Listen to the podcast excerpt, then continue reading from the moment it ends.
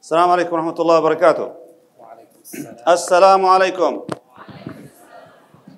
الحمد لله رب العالمين صلى الله وسلم وبارك على نبينا محمد وعلى آله وصحبه وسلم تسليما كثيرا ثم أما بعد So among all of you here, alhamdulillah, in this room, how many of you are blessed to be parents? Raise your hand if you are blessed to be parents.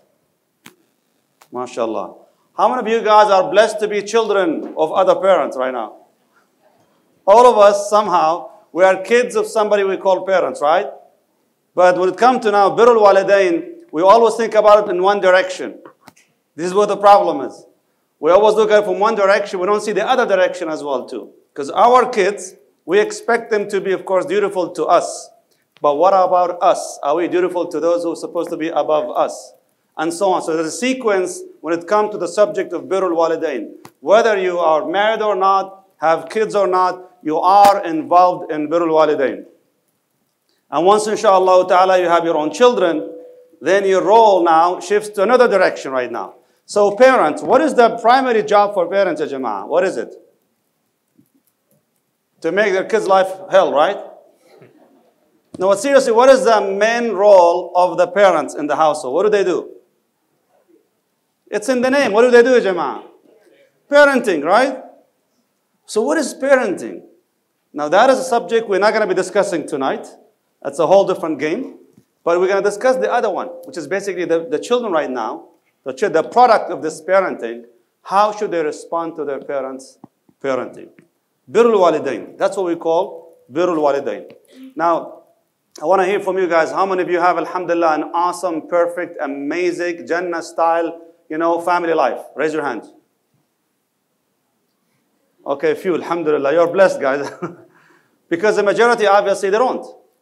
The vast majority of people, they have interpersonal relationships. Whether you deal with your siblings, with your parents, with your children, there are issues. And whenever you deal with people, of course, obviously, when you have interpersonal relationship, what happens? You know what that is? Friction. And that friction obviously requires what? Certain etiquettes, manners, akhlaq, conduct for us in order to perfect that, inshallah wa ta'ala. Here we're going to talk about birrul walidain and what it means to, to have the true right, the right meaning of birrul walidain, inshallah wa ta'ala. But first, let's talk about what are the top five acts of birrul walidain. I'm going to give you one minute. Talk to those who are sitting next to you. Discuss together what are the top five actions of birrul walidain. What are they? Go ahead. Let's hear from you afterward.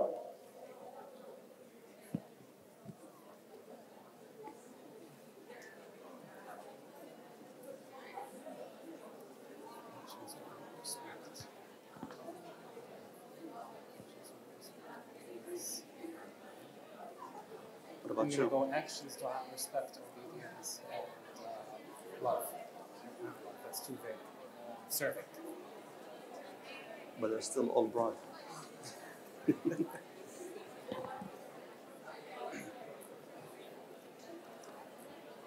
all right, Bismillah. Let's hear from you guys. Let's hear from you. Tell me what do you think the top five acts of Birrul Walidain, what would they be? Hold on a second. Yes? Respect, to respect them. But what does respect mean? To obey them. What does obedience mean? If they follow everything they ask you to do, what's going to happen to your life? In terms of are, In terms of what about dunya? I know, right? I'm so judgmental right now. But no, when you say respect our parents, does raising our voice, raising our voice, means disrespect? What do you guys think? Raising your voice. I'm not saying screaming or yelling, okay? I'm just saying raising your voice because we live in a culture right now, you know, the, the, the, the loud voice is, is, is normal, right? We, when we talk like this. Maybe your parents would tell you, back in my days, when I used to do that, you know, I'll be, I'll be vanished, basically, after that. But today, it's, it's normal. So is that considered disrespect right now? Huh? The parents say, yes, it's disrespect. The kids say, no, it's not. So let's talk about again, what are the considered b- acts of birrul walidain? You said respect. Anybody else? Yes. So basically, you become spontaneous about reading their mind, knowing what they want, and Bismillah, you do it right away. So before your mom asks you, did you pray? Alhamdulillah, and I did the sunnah and tasbih and dua for you as well too. And she goes, MashaAllah, righteous child. Alhamdulillah Alameen. Is that what you're saying? Okay, very good. Anybody else? Yes? Be truthful. What it means, what that means to them. To be truthful. Not lying to them. And why would you lie to them? To get out of troubles or because you don't want to disappoint them? Most kids lie because they don't want to disappoint their parents. So it doesn't mean it's right or wrong right now, just different story. But yeah, being truthful with them. What else? Yes. Taking care of them when they get old, right? How old we're talking about? 45? Right after you get married? Okay, what, what does that mean? Yes? Go ahead. Making dua for them. What kind of dua? Good dua, right? Good dua. That's what I'm saying. Just good dua. Okay. وبالوالدين إحسانا. What does ihsan mean here? Doing your best. So Allah subhanahu wa ta'ala in this ayah did not give us any indication to how to do it. But He gave us what? Direction. What kind of direction did He give us? Ihsan. Whatever you want to do with your parents, make sure to do it with perfection, with excellence. That's something we need to understand about Birrul Walidain. Next, what about today? Why is it so hard to practice Birrul Walidain today? Any ideas? Yes? Generation gap? What is the major difference between these two generations? What is it? Social media. Actually, it is social media because social media has become a huge platform from which people learn from each other. Back in the days, learning it has to be interpersonal with people, with real people. But today you have a huge platform and all these cultures and ideas and everything is there. If you don't want, if you don't listen to people, you just watch you know videos. If you don't watch videos, you just read memes. All that stuff you learn from stuff like this, and as a result, it's shifting the culture of the understanding of parenting. What else? Huh? Individualism. We live a culture everybody is trying to be themselves, like sometimes, which is something becoming very common these days. I hear from parents who, mashallah, raise their kids, alhamdulillah, until they send them to college. And the moment their kids graduate, guess what happened? The kids get married without their parents' consultation. And they say, I found somebody. I said, Look, what? What do you mean you found somebody? We, just, your, your cousin, she's still waiting. right? So they take certain directions on their own. And that's for them, it's just like, because the kids, they're growing up right now with that mindset that, you know what, it's, you, you need to build yourself, which is true. There's nothing wrong with that. But we're missing the, the, the other side of our, our life, the social part of it, that we are part of a, an entire constellation as a family together. What else? You guys see that makes it difficult to practice parenting today? Yes? Absence of role models. You know, today, I mean, there's a, there's a, a problem with definition, the definition of, of masculinity. What does it mean to be a man? What does it mean to be a, a father? What does it mean to be a father figure? There is a lot of confusion today. Many of our young ones right now, they're growing up with kind of like fail launching into adulthood. So they're having problem and, and, and, and moving forward with their lives. It kind of like comes late for them in their lives. There are a lot of cultural shift over here. What else you guys think maybe make it difficult? Yes?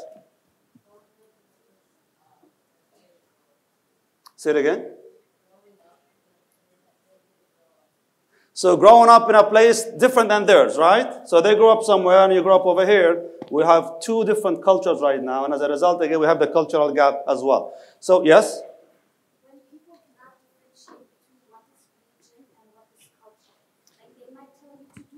When So different values. Yeah. So we have we have value value system is different. So who's who's holding on? She says there's difference between the cultural values and religious values. Who's holding to religious values? Who's holding to cultural values? The younger generation is holding to what? Religious values or cultural values? Who is holding more to religious values? Is the parents or their children? Did you hear the, the, the, the, the deep voice of the parents? They say the parents. I heard that from that side. MashaAllah. The parents, they say, no, we're holding on to the religious values. Our kids are just like whatever that culture that they bring in with them, it's different. So we have a struggle right now agreeing on who's holding on to what is culture, what is Islamic. But I agree, sometimes the difference between the values system we, we're, we're bringing into the family is causing problem with parenting. As we see, there are some issues here. We, we learn right now that when it comes to the top acts of Birrul Walidain, we don't have any specific, but Allah subhanahu wa ta'ala made it very broad. He says, ihsana. Whatever that you think you've done to do to your parents, do it with ihsan. And then when it comes to why is it so difficult today, we have different systems, different values, whether it's cultural, Islamic, religious, or anything else. But we do have some difference when it comes to Birrul Walidain. So let's understand together what's the meaning of Birrul Walidain. In the Arabic language, Birrul Walidain, two words. We have Al Walidain, which means the parents, mom and dad. But then we have the word Bir. Where does the word Bir come from anyway? If I say the word Bir, what other word, those who understand Arabic, could be close to it? Bir. If you understand the triliteral system, the three letters, it, where is it coming from? Al-bir comes from ba, ra, ra, right? So al-ba, or, say it again. Al-bar, what is al-bar? What is bar? The al-bar is the opposite to the la, to the sea. So we have the sea and we have the land, basically. We talk about bar means actually an open space, an open space in the land. Which is why when your parents want to kick you out of the house, what do they say? Itla barra. What does barra mean actually? It's a, it's a slang, but it actually is coming from the meaning, get out of my face, go as far as you can in distance, basically. That's what it means, yani. Because it comes from bar, which is the open space. So when we say birrul walidain, it has something to do with the expansion of the meaning of it. Like there are no boundaries to it. That's what it means.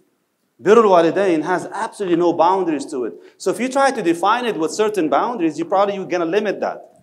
And you're gonna fail in trying to understand the meaning of birrul walidain. So it has to stay very open. That's number one.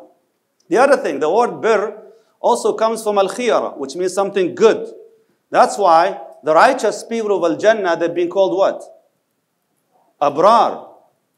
Abrar. The righteous people of Al Jannah are called Abrar. What about the angels? What did Allah subhanahu call the angels? Barara. Barara. Also, they're good. In their essence, they're good. But Abrar for the people, because they're not in essence they're good, their actions are good. But overall, Barara comes from the khair and also comes from being very expansive and very wide. So when we talk about birrul walidain, keep that in your mind. If you try to define birrul walidain with one or two elements, you're going to limit that so quickly. But keep it expansive. So whatever that is, in, in, in the different areas, you have to think as far as you can, as you can with defining goodness to the parents. Of course, we're going to talk about some limitations afterwards. Okay, now there is something else in, besides birrul walidain called hubbul walidain. What's the difference between hubbul walidain and birrul walidain? What do you guys think? Hub means what? Love. And bir means to do good, to be dutiful. So, uh, which one is the one we are responsible for when it comes to our parents? Yes.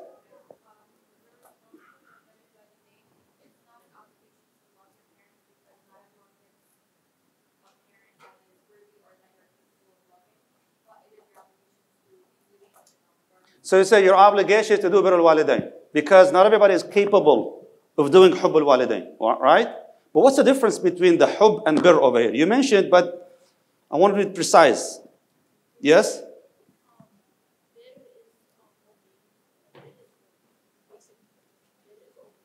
Okay. So, but what is it? What's the difference between hub and love here? Yes. Action. Which one is the action? Bir and hub. You see, hub is actually sentimental. It's, it's, a, it's an emotion. And when it comes to emotions and feelings, I have no control over these things.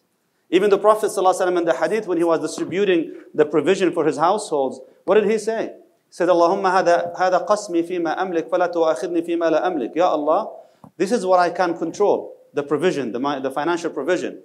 Don't hold me accountable for, for, for that which I cannot control, which means his inclination, his love to Aisha, for example, more than another wife, and so on. Means sentiments and feelings, they're not under our control. We can't control that easily. But bir is an action. So therefore, Allah subhanahu wa ta'ala, alhamdulillah, that Allah Azza wa has made obligation upon us to perform what? Birrul walidain.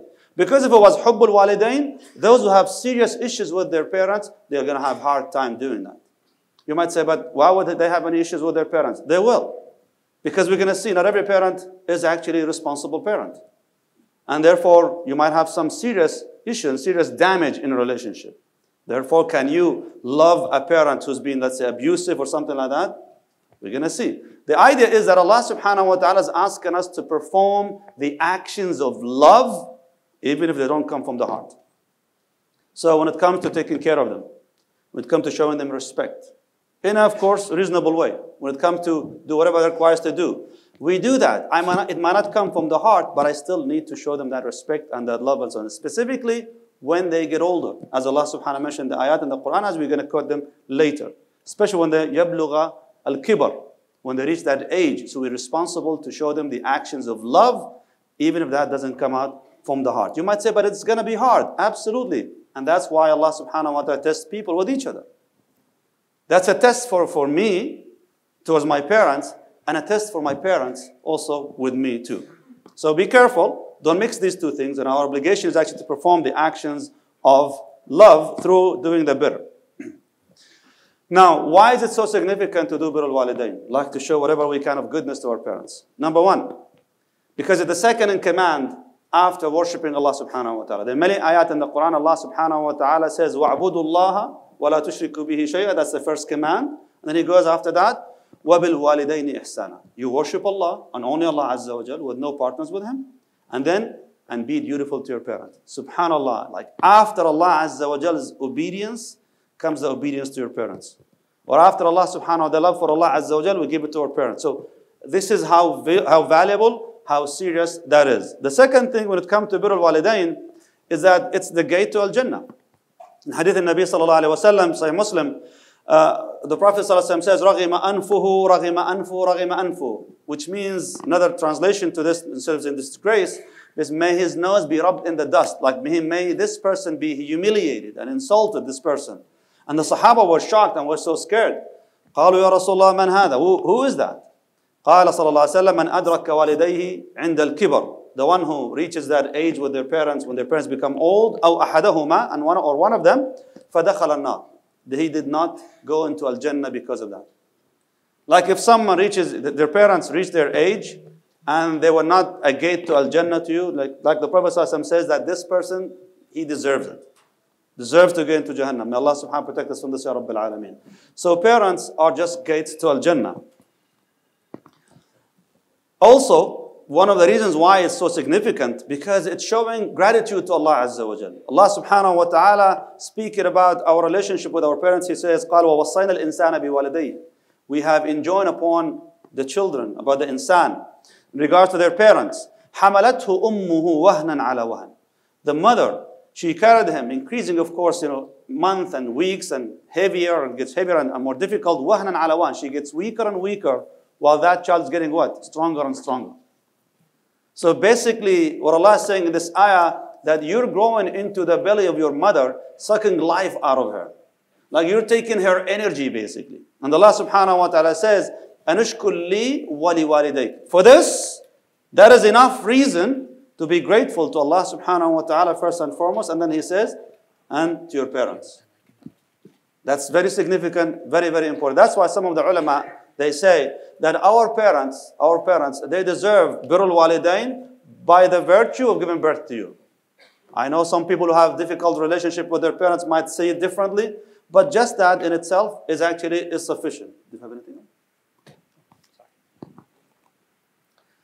Next, it's a form of jihad.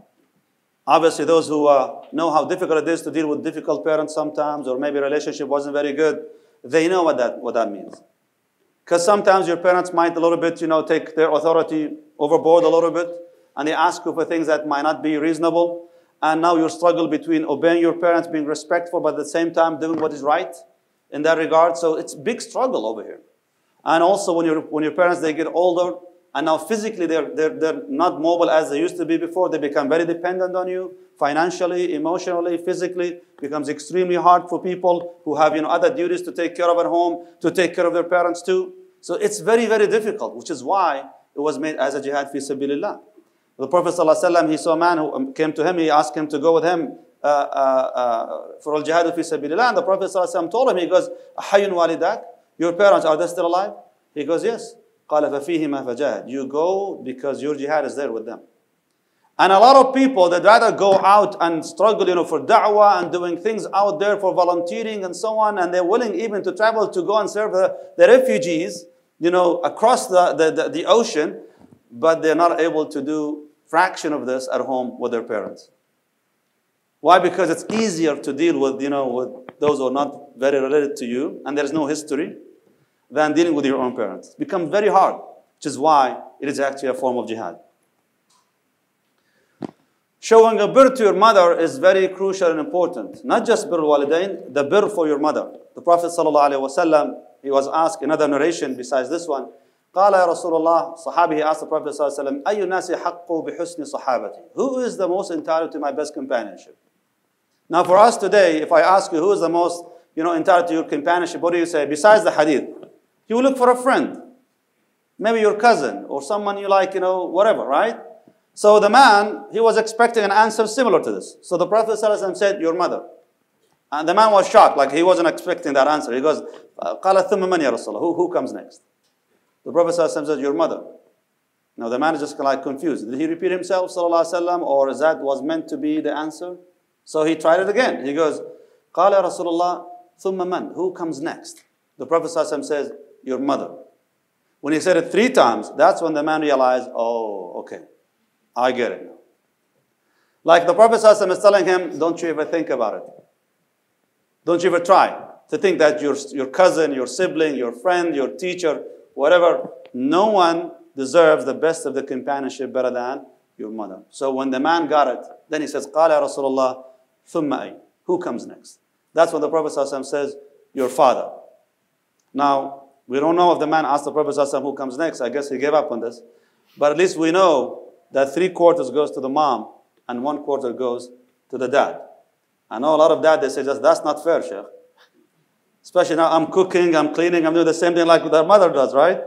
Well, regardless of what you try to do, there is nothing. Like Ibn Umar, he said to the man who comes, he carried his mom on his back for an entire year.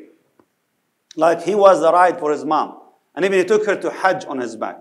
So when he saw Abdullah ibn Umar, he goes, You know, I carried my mom for a whole year. Did I pay her back what she did? Like he thought, you know, nine months in her belly. I did a year, alhamdulillah. And Abdullah ibn Umar, he says, قال, ولا حتى زفرة. Not even one blow when she was giving birth to you. Like, are you serious? You want to count this to that? So again, it is something extremely serious. And I don't know if the kids, yeah, they, they, they really understand this value. But as a parent, subhanAllah, when you go with your wife and your spouse in the delivery room and see the child and the suffering that the lady she goes through delivering that baby, subhanAllah, hours after hours after hours, everything in it goes smooth, alhamdulillah. But if it gets complicated, it becomes dangerous. You can't unless you really you're there to see it or even to live it. And that's why the Prophet kept saying, Your mother three times. What about the father? What about the father right now? The Prophet ﷺ says in the hadith, La yadzi walidun walidahu. No one really, no child will compensate for the parent, in this case the father, unless you see him like being enslaved and you set him free from that, from that misery. Now that's a kind of like more of a metaphoric expression in that regard. Like you can't until you give him his life back. That's what it means exactly. And there's nothing you could do really to bring the parent's life back like this. So the value of taking care of the parents is great. What about if non-Muslim parents? What if I had non-Muslim parents? Alhamdulillah, I'm a convert. Uh, my parents are still non-Muslim. So what do I do in this case? Do I still need to uh, show them birrul walidain? What if one of my parents, subhanAllah, yes, they were born Muslims, but frankly, I don't think they're Muslims at all. Maybe they are apostated. I don't know. So what do I do in this case? The same thing. You still need to do birrul walidain to them. In this story, Sa'd ibn Abi Waqqas radiallahu anhu ardah, he said, قالت كانت أمي حلفت. His mom, she vowed not to eat, not to drink, until he leaves the Prophet ﷺ. Otherwise, she's willing to die. Like she went on hunger strike, basically. Until you leave Muhammad or I will die. So Allah subhanahu wa ta'ala revealed, وَإِن جَاهَدَاكَ عَلَىٰ أَن تُشْرِكَ بِي مَا لَيْسَ لَكَ بِهِ عِلْمٌ فَلَا تُطِعْهُمَا If they strive, if they endeavor to persuade you, to do whatever they can, to take you away from the path of Allah subhanahu wa ta'ala, don't obey them. But then Allah Azza wa Jal put a disclaimer over here, or qualification to that. He says, قال, وَصَاحِبْهُمَا فِي الدُّنْيَا مَعْرُوفًا Still though, keep good companionship with them.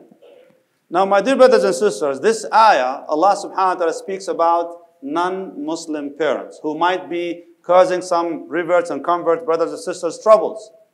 They go through a lot of hardship, like I've, I've heard from many, many brothers and sisters who their parents, they, they cut him off and they always harass them with this. And every time they try to come closer to them, subhanAllah, they, they do things, let's say they uh, uh, purposely, they serve uh, alcohol in front of them or they harass them basically. But still, they're willing to go and take care of their parents and make sure that they're okay. Some people, they come to me and their parents are Muslims. But because they have some issues with them, they're willing to cast kufr on their parents, but not treat them good. Like a very common scenario I get from parents, from young ones, uh, when let's say a, a young man wants to marry a specific lady and her father says no. No, no, no, whether because of cultural or socioeconomic status or whatever that is. Now, the funny thing is that they send me an email says, Sheikh, you know that her father doesn't pray. I said, okay. Like her father sometimes say bad words, you know, like they want to get him out of Islam so they can get married. I said, listen, Allah in this ayah says, if they were non-Muslims, you still need to have good companionship with them. Imagine if they're Muslims, but still difficult to deal with. That companionship, that good companionship becomes more mandatory upon you. In the story of Asma bint Abu Bakr as-Siddiq radiallahu anha, when she moved to Medina, her mom one day showed up in Medina all of a sudden. And Asma was confused, didn't know what to do because, you know, it was the first time for them living in a Muslim community. And now suddenly non-Muslim mother comes in, so she doesn't know. Should I honor her, take care of her? What do I do? So she told her mom, wait. Like, can you imagine? Her mom came all the way from Mecca, and now she wants to visit her, and she's like confused. She didn't know what to do. But she didn't want to do anything wrong. So she still told her mom, just wait. And she went to the Prophet ﷺ, قالت يا رسول الله إن أمي, my mother, she came visiting, and she's kind of like hopeful that I would help her out. What do I do? And the Prophet ﷺ was surprised that she even needed to ask the question. قال سبحان الله صلي أمك Go ahead. Like, take care of your mom. Like, there is no question about it. Just take, take care of it. So again, it is very important, it's very crucial that you take care of your parents, regardless whether they're Muslims or non-Muslims. Okay, so how do I define that? Now we talked about birrul walidain in many, many different ways. So how, we how do we define that? I'm, I'm talking in general terms because I'm going to, inshallah, wait for questions from you about specifics. But let's talk about these general things. First thing we know about birrul walidain is that it's considered wajibun ghayr muqaddar. In fiqh and usul, the ulama, they define wajibat. Some of them are considered wajibun muqaddar and wajibun ghayr muqaddar. Let's talk about wajibun muqaddar. If you have wajibun muqaddar means measured, like something calculated and measured. Like what? Zakah. Is it wajibun muqaddar, which means calculated and measured or not? What do you guys think? It's measured, right? How much do you pay zakah? Oh my God. On money, jama'ah, how much you pay zakah? All your money, right? 2.5% of your excess wealth. You pay 2.5% of your excess wealth. So this 2.5% is measured, right? Okay, fasting Ramadan. Is it measured obligation or unmeasured obligation? It's measured. How do you measure that? Number of days. And you know where it starts, where it ends, right? So it's measured already. So these are considered measured uh, wajibat. Non-measured wajibat or غير مقدر when the wajib is, is open but there is no specific in terms of its own items. Like what? Birrul walidain. Like you're obligated, it's an obligation upon you to show your parents dutifulness and kindness and birr, right? But how to define it, it wasn't mentioned. How was mentioned in the Quran? Allah called what? Ihsana with excellence, with perfection. So when Allah subhanahu wa ta'ala speaks in general terms, it is left for the society to decide that based on the culture and time. So here, and that's where we come when we come to the subject of al-ada. But before that, no obedience, no matter what birr walidain you're going to do, if your parents are requesting or asking you to do anything, anything that it entails disobedience to Allah subhanahu wa ta'ala, you tell them no. Whether your parents, they want you, for example, to quit your salah, or they want you to do, commit something haram, or to do to quit something that is obligation upon you, whatever that is. If the circumstances are not severe in a certain situation, you don't obey them. You say, you know what, I love you, I care about you, I know that I have to do it better than to you, but in this area, I can't. I have to do it. This is my salah, this is my deen. So you have to do that. But again, with ihsan, with excellence, with kindness, with perfection as well. Then comes al-ada. There's one rule in Islamic uh, uh, fiqh uh, under, the, under the category of what we call them al-qawa'id al-fiqhiyya, the maxims that governs Islamic law. These maxims that governs Islamic law, there are, there are, there are many. One of them, and among the major ones, is called al-adatu muhakkama, which means custom rules. And when does custom rules? It rules when there is no textual evidence to say something about that particular matter. Like if there is Quran or Sunnah to determine certain obligation, I'll go by the Quran and Sunnah. But if there wasn't, then what do I do? I go by what the culture says in this regard. But which culture? The common dominant culture in our time. As long as there's no contradiction with the Quran and the Sunnah of the Prophet. Hence, the subject of our time, the culture of our parents versus the culture of this generation. Two different things, right? Who decides that? By the way, we still, as Muslim community living in America, we are living a transitional culture. Like it's not already set in stone for generations like it was for our parents. They grew up in that culture with their parents and their grandparents and so on. No, we are in transition because we live in America and suddenly the Muslim community is very, very diverse. Everybody brought their own tradition with them. Some cultures, parents are very actually involved in the kids' lives. Some other cultures, they're not very much involved. Hands off, probably. Some others, maybe they see things different than others. So, all these differences right now, as our kids are learning these things and adapting these things, now they're developing a new tradition. And even sometimes, some, even some of the parents are adapted to these changes as well, too. Like some parents who thought that they might be very strict and very hands-on parents, they learn new, new tricks and, and new skills that's just becoming hands-off. So we're shifting. It's a transitional culture.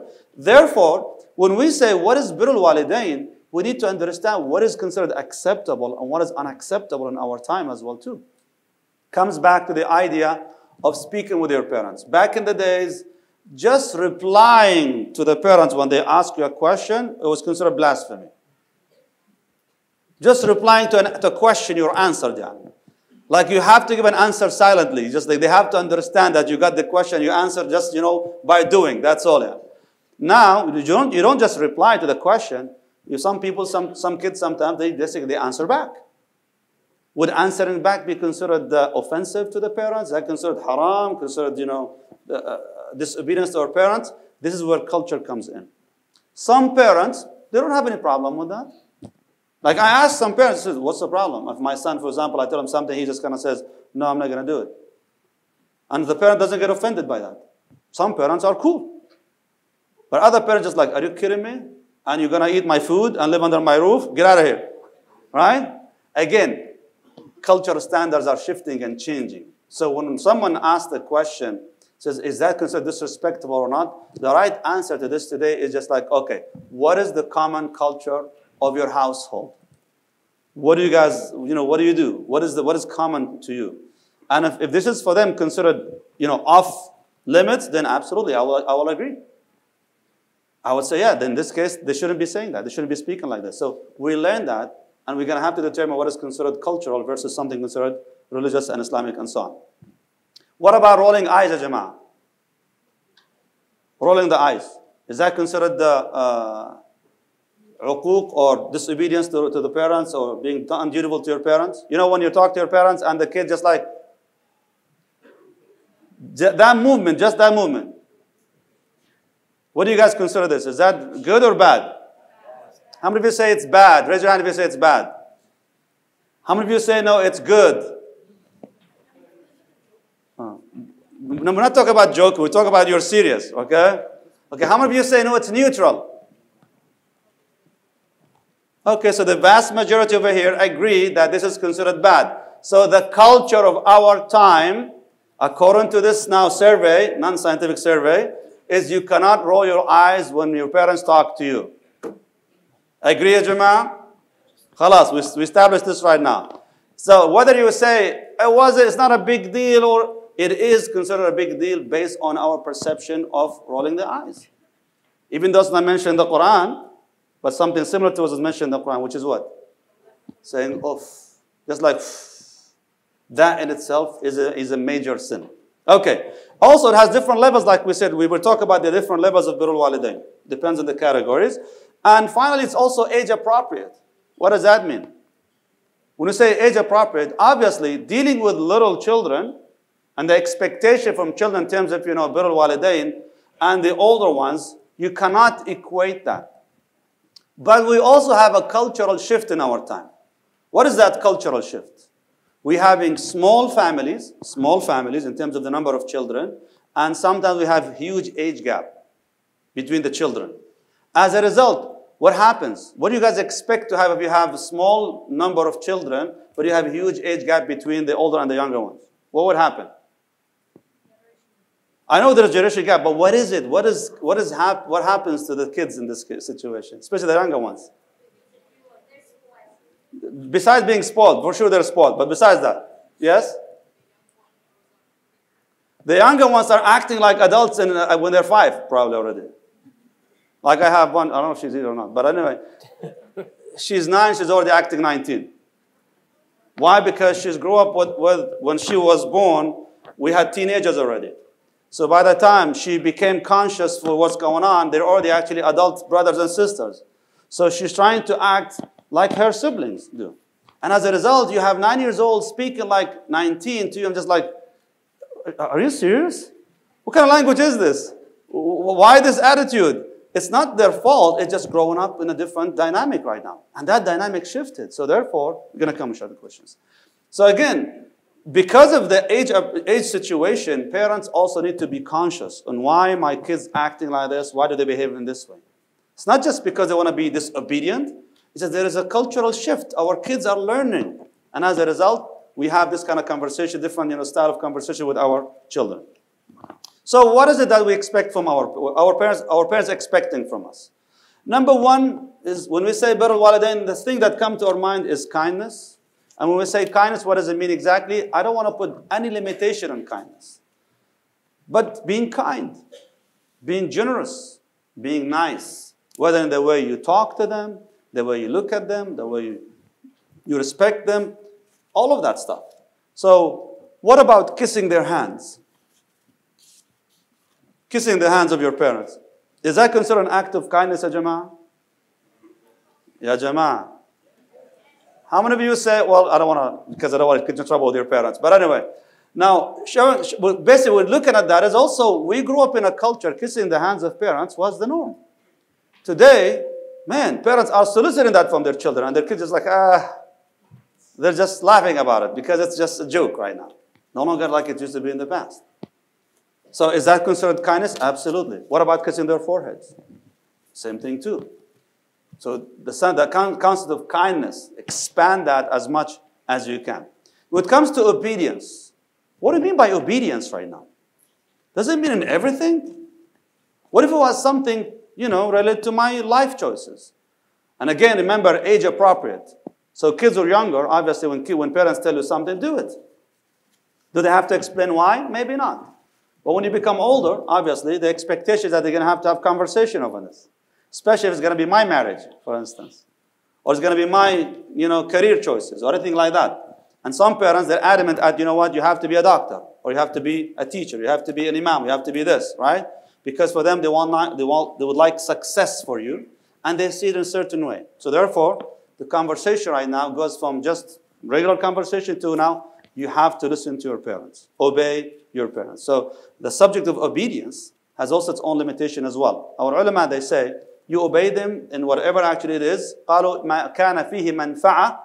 So if there is manfa'a, which means good and benefit for the parents, and no harm on you. And no harm on you.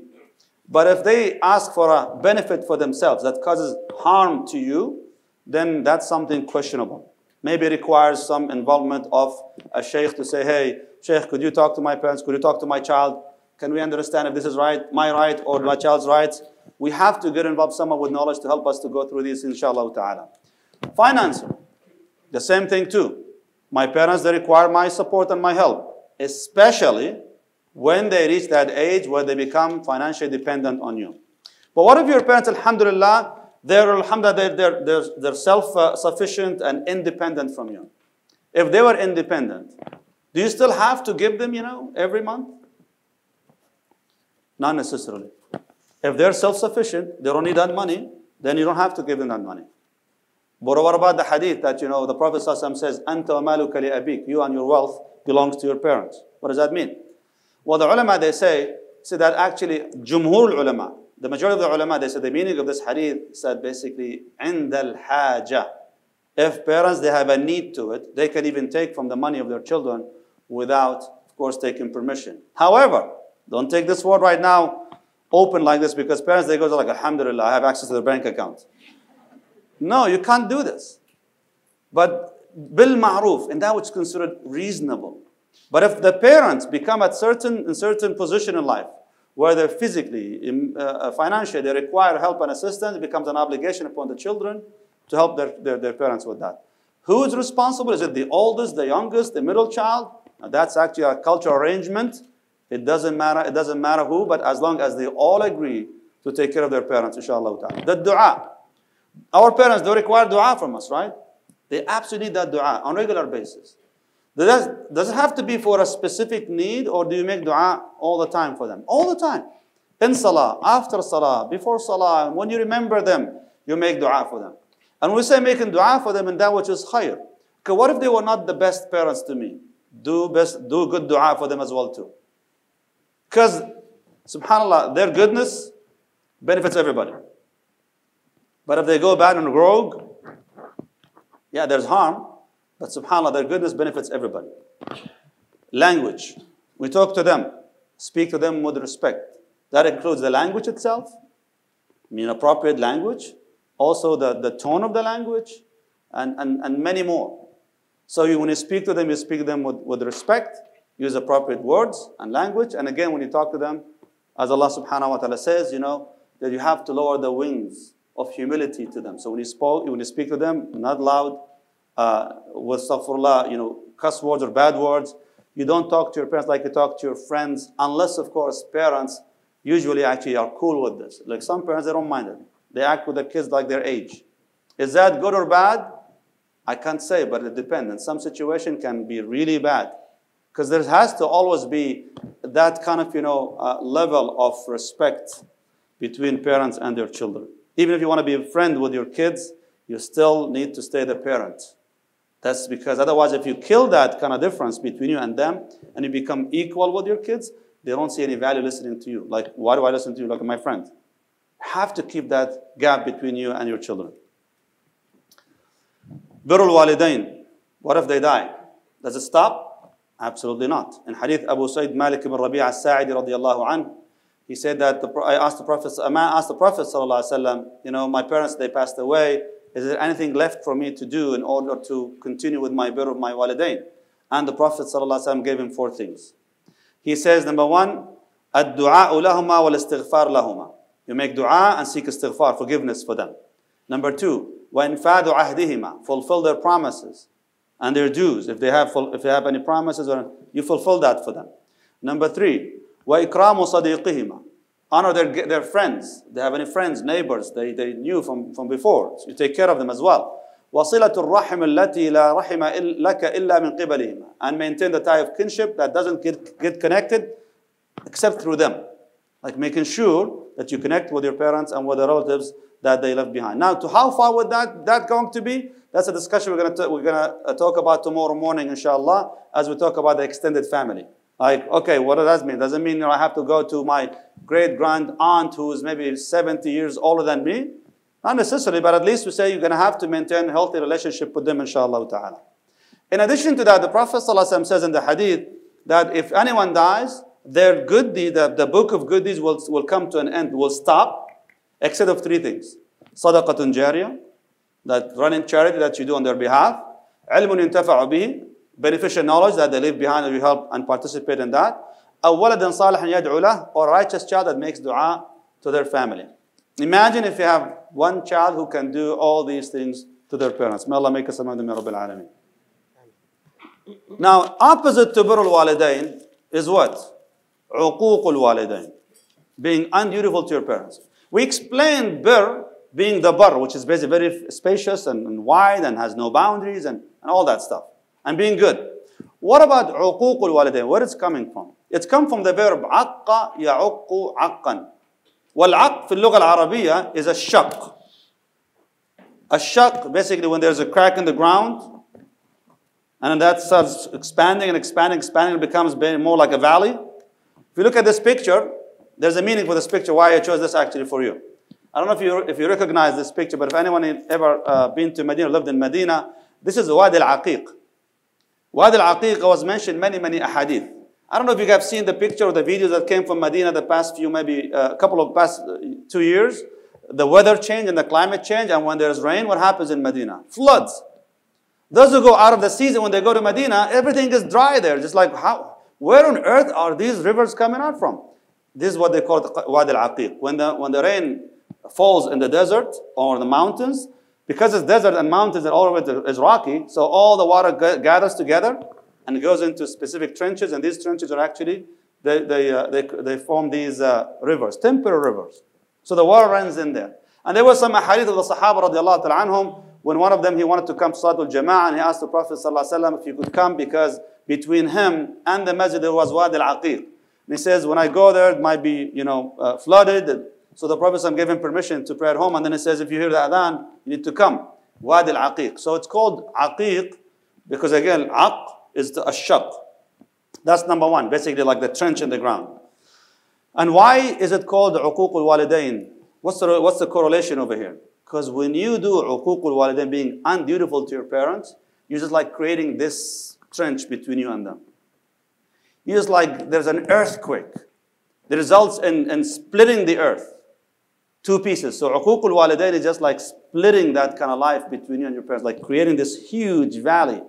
And that trench becomes so scary, like a cliff. You look down, there's like a huge cliff down there. So that's the first thing.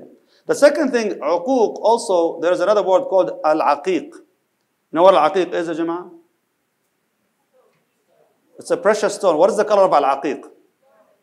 Actually, it's usually red. Exactly. So why? Because it's the color of the blood. And that's why when a, when a, a child is born, what do we perform? Aqiqah.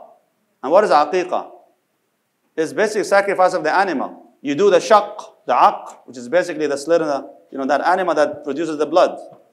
And that's why it's called also aqiqah. So the whole idea is uquq al-walidain in the word itself is looks and sounds extremely awful.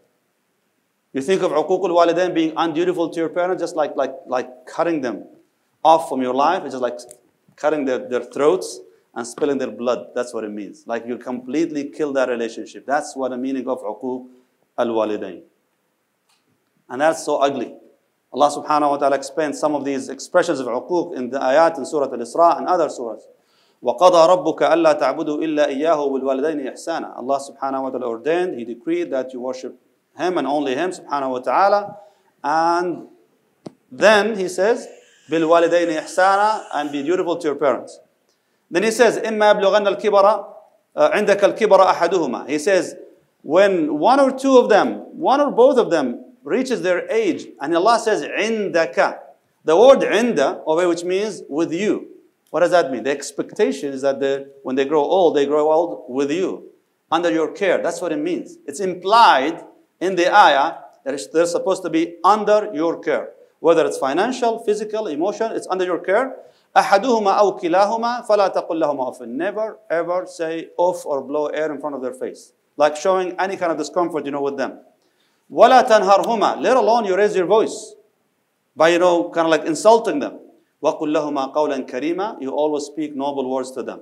Didn't mention what kind of words, but he says قَوْلًا كَرِيمًا Noble words to your parents. What if they said something bad to me? Replying that which is best. All the time.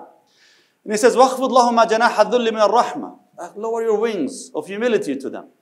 وَقُلْ رَبِّ ارْحَمْهُمَا And say, Ya Allah, Ya Allah have mercy on them. Now, the ulama, of course, today we know that it's not just about the verbal communication with your parents, that is required as part of you know taking care of them also the emotional care like that sense of lowering your the wings of humility to them that is now the emotional care that your parents need in time like this Allah Azza wa Jalla has given us a warning. وَالَّذِي قَالَ لِوَالِدَيْهِ أُفٍّ لَكُمَا أَتَعِدَانِ أَنْ أُخْرَجَ وَقَدْ خَلَتِ الْقُرُونُ مِنْ قَبْلِ He gave an example of somebody who truly, he said, oof to his parents. Like seriously, he denies his parents and their path and but subhanAllah, the parents, no matter what, they always have their hearts with their children.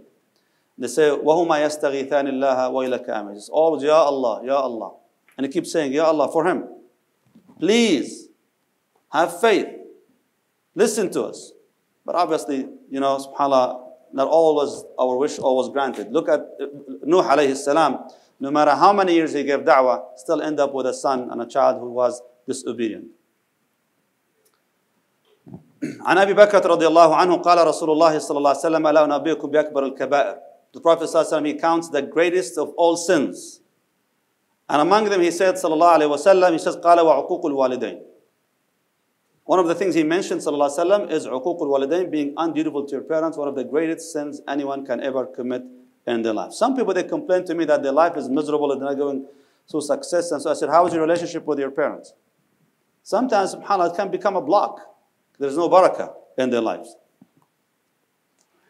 And in the story of Ali bin Abi Talib radiallahu anh, on his deathbed, when people they came to him and they asked him if there's anything the Prophet has given you exclusively, you and your family, from the family of the Prophet he said nothing exclusive except for these things, these words. And he mentioned one of them. He says, "Qala," and in that word he says, "Qal." Um, um, uh, لعن الله من لعن والديه. And he says that Allah curses the one who curses his parents. Allah curses the one who curses his parents. Now, some of the Sahaba might be, uh, uh, to another hadith, some of the Sahaba, when they heard the Prophet ﷺ saying that uh, among the worst people is the one who curses his parents, قالوا يا رسول الله وكيف يسب رجل والديه? How is a person going to curse his parents or swear, you know, cuss words at their parents? قال يسب الرجل أبا الرجل. You go and you curse someone's parent, and what do they do? They reply back by, by cursing your parents, both which means avoid bringing the parents of other people in any conversation. Which is unfortunately, unfortunately, it's the most common things in the culture sometimes. When someone is arguing with somebody else, what do they say?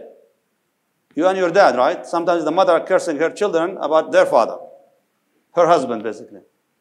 Right? When they use the word la'an, the curse. Absolutely horrible. What about if parents fail us? What do we do? Is it even possible? Like we talk about parents, alhamdulillah, their, their haqq and their right is all the way up there. No doubt about it. To be dutiful to them is all the way up there. Yes, in a reasonable way. But is there any scenarios, any situations where parents fail their children? Of course they do. They do. Like in one of the stories, uh, some they say Umar bin Khattab, others they say was there actually another uh, um, uh, governor of Medina, when, his, uh, when a man came to him and he was a shepherd. So he came to him complaining that his son, his son, he whipped him. The son whipped the father. And it's just like he was so hurt by that. And he came to me and says, Ya Amir al-Mu'mineen, I taught my son everything he needs to learn about being a good shepherd, being a good farmer, taking care of the, the camels and the, and, the, and, and the bulls and this and that. He goes, did you send him to the masjid to learn the Quran? Because no, we're shepherds, we're desert people, we don't have time for this, blah, blah, blah. Okay, did you send him to uh, uh, to learn the adab and the etiquette of how to take care of parents. And so he goes, well, you know, we're very shepherds, we're desert people. So eventually he told him, قَالَ قَدْ عَقَقْتَهَا قَبْلَ أَنْ يَعُقَّكَ You've been undutiful to your child before he became undutiful to you. And he says, your child, he only learned how to take care of, how to steer you know, animals. So when you disobeyed him, he just whipped you. That's what he knows. If something doesn't go your way, just whip it and just go that way. And unfortunately, some people, they, they, they do like this. May Allah subhanahu wa ta'ala protect us, Ya Rabbil Alameen. But yes, some parents can be difficult parents. Now, being difficult does not necessarily being impossible, Jama'ah. But that requires a skill. It's a skill as a younger generation, you guys need to learn to negotiate. I repeat, you need to learn to negotiate. Some of you might say, Sheikh, you don't know my parents. I don't have to know your parents. But I know with emotional intelligence, you can make things happen. You can make things happen. You can negotiate, you can take it to the next level, you can deal with them, you can exchange things. But yes, you can negotiate things with the parents. What about neglectful parents? Neglectful parents. Give an example. And that's a real, a real uh, uh, question that came to me from one of the sisters who said that, you know, she was 26 at the time when she sent that question. She goes, My father, he disappeared from our life completely. He just, when one was born, when she was young, they got divorced, and he disappeared from her life completely. But then when she became 26, she's about to get married, suddenly out of nowhere, lo and behold, her father is coming to demand his, uh, uh, his wali position as the one who says, no, you're not going to marry this guy. Where's this guy coming from? You're not going to marry this guy. Like, where did you come from? Right? So she's asking, does he have the right to demand his haqq of being the wali right now in that moment and say, no, you, have, you need to have my permission for, for this marriage? What do you guys think? Whoa, whoa, whoa. but he's the father. He is the father. Huh? But he's the father. Yeah, Jama, he's the father. Huh? You guys being judgmental right now. Okay? You see, I gave you a question, I gave you a very uncertain scenario. Before you give an answer, you have to investigate. Yes, being neglectful parent is bad, but then we need to start investigating why. Is it because the mom, maybe she took the girl and disappeared? Did she try to cut him off completely? Was he taking care of them financially? Has there been an arrangement for that? There are many, many reasons. Maybe he was in jail, right? I don't know, but we have to investigate. So being neglectful itself, it's really bad. That's true. If there is no reason for him to be away from their life, and he just chose to, to cut himself off because he wanted to enjoy life away from your responsibility, him coming after 20 plus years to become the wali, he already actually lost that position by choice. When someone drops his haqq and his right to be the wali and then come at the end, they come, hey, I need my wali back my position back, it's too late for that. So eventually there are certain rules for that. These are called fad khusumat, which means litigations needs to be actually discussed in that manner. Abusive parents. What does that mean? Now, today, even people, they argue about the meaning of being abusive. Like some parents, when you ask them about you know, physical abuse, they say, well, this is how we grow up. Right? Now, maybe it was okay for you guys, but doesn't mean it's okay today. Maybe it's not okay in this society, in this culture as well, too. So yes, there is abuse, but we need to define. Is that emotional abuse, verbal abuse? Uh, and subhanAllah, I've, I've learned a lot that parents sometimes, unfortunately, some parents can really be yani, abusive, even with language especially when they prefer being unfair parents. They prefer children over others. And I've learned that parents can prefer children over others for sometimes ridiculous reasons. Really. Like the color of their skin. Like, wow, to that level? These are your kids. But some parents, they have issues with that. Cultural issues. It's so horrible. Long musta'an. So therefore, yes, they can be actually unfair. To what level? Again, as we grow older, alhamdulillah, we start, you know, having more control over our lives. And that's something we're going to learn that if, when we were young, maybe it was shame on them. But as we become older, inshallah ta'ala, we need to learn that's now shame on me if I don't take care of my parents. And obviously, when it comes to sexual abuse, quickly, inshallah ta'ala, sexual abuse, keep in mind when it comes to sexual abuse, it is considered a crime. Is that clear? And because it's a crime, it needs to be dealt with as such. And some cultures, there is a lot of cover up, unfortunately, regarding these issues. But subhanAllah, it's, it's a very dangerous and, and very traumatic situation. I, I never really understood that uh, how, how deep rooted in the culture sometimes this problem, the culture of shame, until you start dealing with cases like this. And we're bound by the law of the land in addition to the ethical role of our, of course, duty as Muslims and as Imams too. But that's a very dangerous issue and very dangerous situation. As we idealize, you know, the role of parents in our lives and their haqq and their rights, that doesn't mean we cannot take them, hold them accountable if they commit crimes. But this is case by case scenario. We cannot discuss this actually open like this. Sinful parents, if they commit sins, is it my duty to always fix their problems or fix their sins? Well, it's my duty to give them the advice, and that's it. I'm responsible just to give them the advice. They're responsible to take that advice not my responsibility. I'm only responsible to do my part. Controlling parents, again, that goes back to define what control is. You can still learn to negotiate that, inshallah ta'ala. Finally, I'm going to answer these questions quickly. Can my parents take my money without permission? We said they cannot, unless they have haja and need for this. Do my parents have the right to decide for me about marriage and career? Well, the answer is no, that's actually your decision. However, that doesn't mean you don't consult with them or accept even their offers. Because trust me, sometimes your parents' proposal and, and, and offers can be the best for you. So just because it's coming from your parents' side, don't reject it right away. Just like you don't want to take it just, you know, and, and, and take it right away because it was, you know, brought to, to you uh, through them. Take consideration of it, but the decision is yours. Do my parents have the right to ask me to divorce my spouse? The answer is no. What about the story of Umar al-Khattab radiallahu? Well, again, if, you're Umar, if your parents are Umar and you're bin Umar and you have Rasulullah to tell you that, Bismillah, go for it. But neither one of us is. So therefore, we go again case by case scenario. Maybe they have a right to tell you, you know, you need to divorce her. Maybe they have the right to do that. So I will, again, it's litigation cases. This is not a fatwa situation anymore. You have to understand the circumstances to give an answer to this. After marriage, do I have to live with my parents? We're going to discuss this tomorrow, inshallah, tabaraka wa ta'ala, when we talk about extended family and the in-laws, bidnillahi azza wa. Wallahu ta'ala. How, uh, how do you show birr al-walidain to parents if you don't live with them? Very good question. How do you show birrul walidain to parents if you don't live with them? Now, it really depends on how far you live. SubhanAllah, some of the ulama, they mentioned even, it can be a blessing in disguise. What does that mean? The closer you are to them, the more responsibility you have towards your parents. The farther you are, your responsibility comes through what?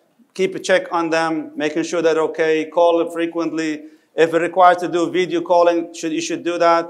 If it requires for me to send them gifts, money, this and that, maybe have someone to check, you know, for you on, on them. There are a lot of ways of, doing, of, of taking care of that. Also, if you take care of, you know, calling their, uh, their parents, your grandparents, for example, every now and then to check on them as well too, so all of that can be part of uh, of birrul walidain. In addition to what the Prophet ﷺ mentioned, lahuma wal istighfar lahuma, making dua for them, seeking forgiveness uh, for them from Allah subhanahu wa ta'ala. And also if you have an opportunity to be nice to their friends if they live nearby, take care of that as well too. So there are so many ways we can take care of our parents inshallah. What does it what does it mean to fail one's parents when they're old? Can you please clarify with that hadith? Failing the parents? Uh, Yeah. When in their when they're old, yeah. To fail your parents when you are old, please clarify because it sounded vague. Well, as Allah subhanahu wa ta'ala mentioned that when they become, uh, uh, when they reach that age, عندك الكبر أحدهما أو كلاهما, they now under, supposed to be under your care. And uh, um, there's more details that obviously, but it's case by case scenario. Like if parents require physical care, financial care, and you're the only child that they have, or maybe the only child available in that area. In this case, it becomes your duty and responsibility to take care of that. But if you live nearby and you have siblings living overseas, for example, and then you say, well, it's not my duty, that everybody's actually responsible for this. In this case, no, we have to actually take, care, take in consideration you have uh, easy access to them, and therefore becomes more respons- responsibility on you to take care of them physically, probably they can provide financial support in this case. Or, again, it goes back to case by case scenario, they might rotate if they can by traveling around. So there's a lot actually of way of answering this question. Jazakallah khair. Inshallah, this will conclude this session. Inshallah, we'll begin the Q&A in about uh,